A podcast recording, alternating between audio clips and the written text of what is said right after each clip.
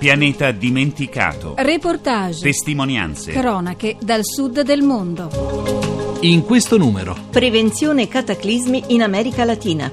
Tradizione e evoluzione del matrimonio in Cina. Dopo i disastri in Giappone e Indonesia, in tutte le zone sismiche, a cominciare dall'America Latina, si stanno studiando misure di prevenzione. Michela Coricelli.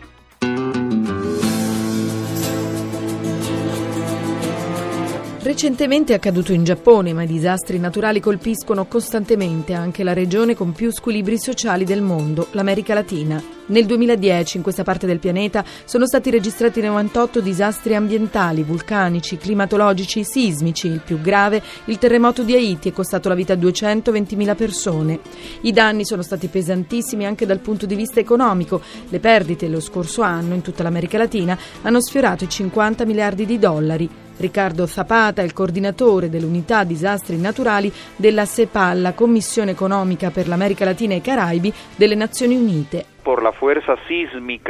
Il fenomeno più grave dal punto di vista dell'intensità sismica è stato il terremoto in Cile. È stato quasi dello stesso livello del terremoto in Giappone.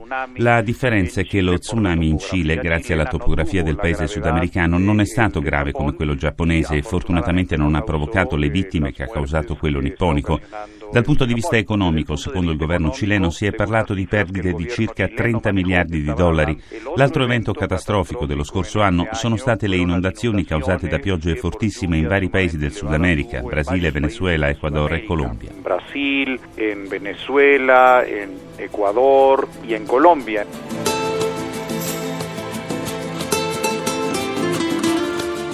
I costi sono destinati ad aumentare in linea con l'incremento di questo tipo di fenomeni.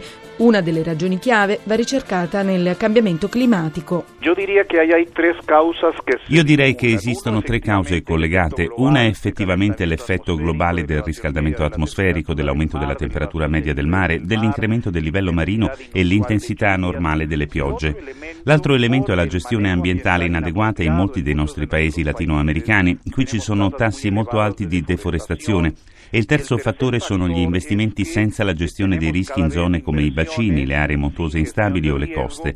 Parlo di investimenti in infrastrutture stradali, sviluppo urbano, trasporti e attività produttive come l'estrazione mineraria. Il caso del Giappone è un esempio. Sono state collocate centrali nucleari in una zona a rischio sismico, dove forse non hanno investito sufficientemente nella gestione dei rischi o nel rafforzamento delle strutture.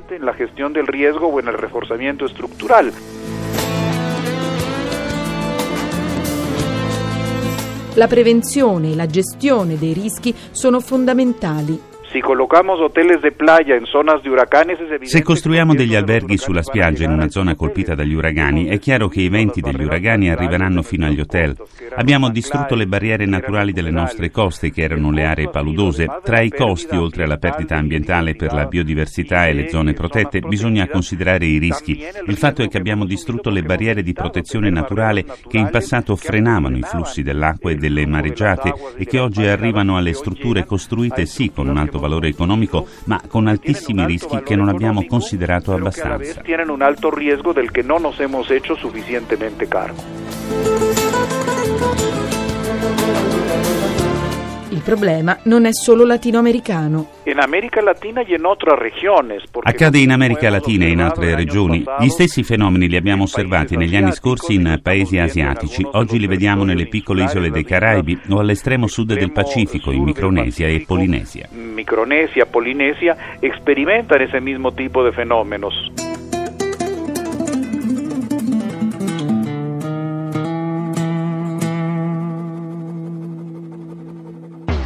In Cina, dopo decenni di regime comunista, l'impatto dello sviluppo economico sta incidendo anche sulla tradizione matrimoniale. Isabella Maria Fanuele.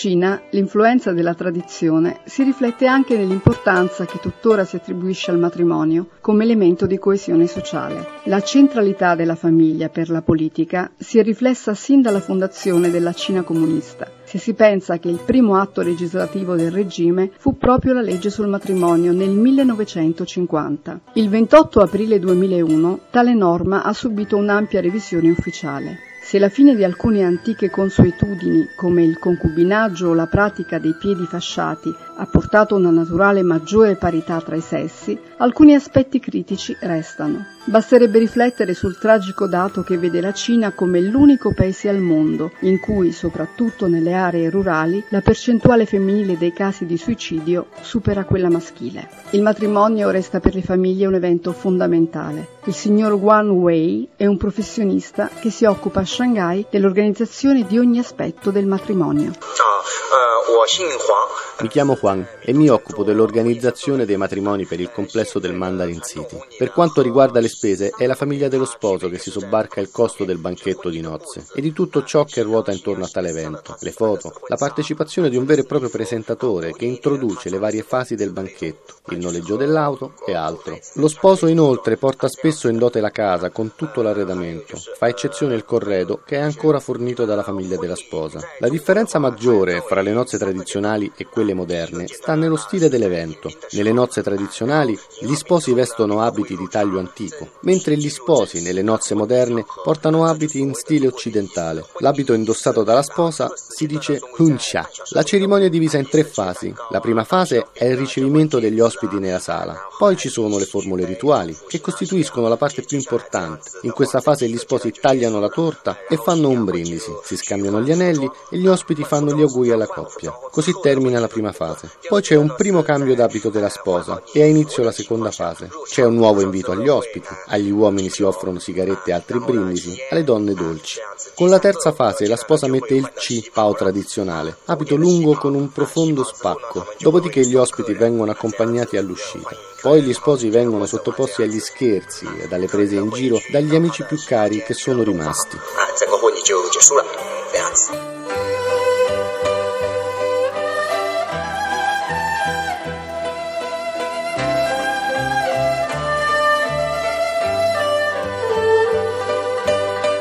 Alcuni fattori emersi negli ultimi anni hanno paradossalmente contribuito al connubio di tradizione e modernità e allo sfarzo che sono evidenti in un matrimonio cinese. Come rilevato dalle stime della Federazione delle donne cinesi, il numero dei matrimoni registrati in Cina decresce ogni anno. Inoltre, la media dell'età della coppia ha ormai raggiunto nelle grandi città i 27 anni per le donne e i 28 anni per gli uomini. All'inizio degli anni 80, tre quarti delle donne si sposavano prima dei vent'anni. Il matrimonio, più che un obbligo sociale, sta diventando soprattutto per le donne una scelta di status. Nonostante il fatto che molte spose abbiano una carriera professionale, resta ancora diffusa la convinzione che la posizione sociale dello sposo debba essere più elevata. Tutto ciò ha portato le famiglie a investire somme astronomiche nel matrimonio, che è diventato un evento sociale fondamentale che può giustificare la creazione di debiti per far fronte alle spese.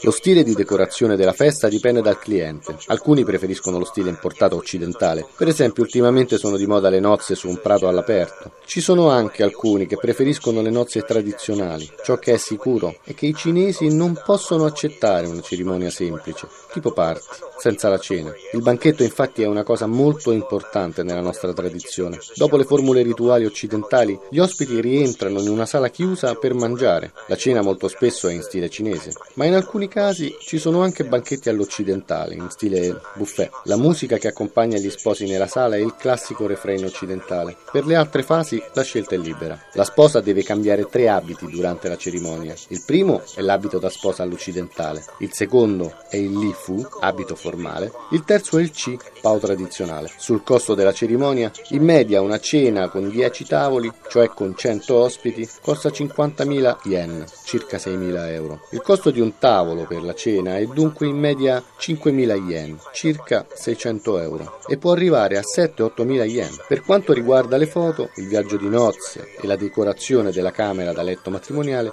il prezzo non è facile da calcolare. Il totale può superare 100.000 yen, 12.000 euro, e non è mai inferiore a 10.000, 1.200 euro. Il periodo giusto per un matrimonio è maggio-ottobre, di solito nei periodi più caldi non ci si sposa, e neanche nel quarto mese il periodo è giusto, per motivi tradizionali. Il numero 4 infatti in cinese si pronuncia come un altro carattere che significa morte.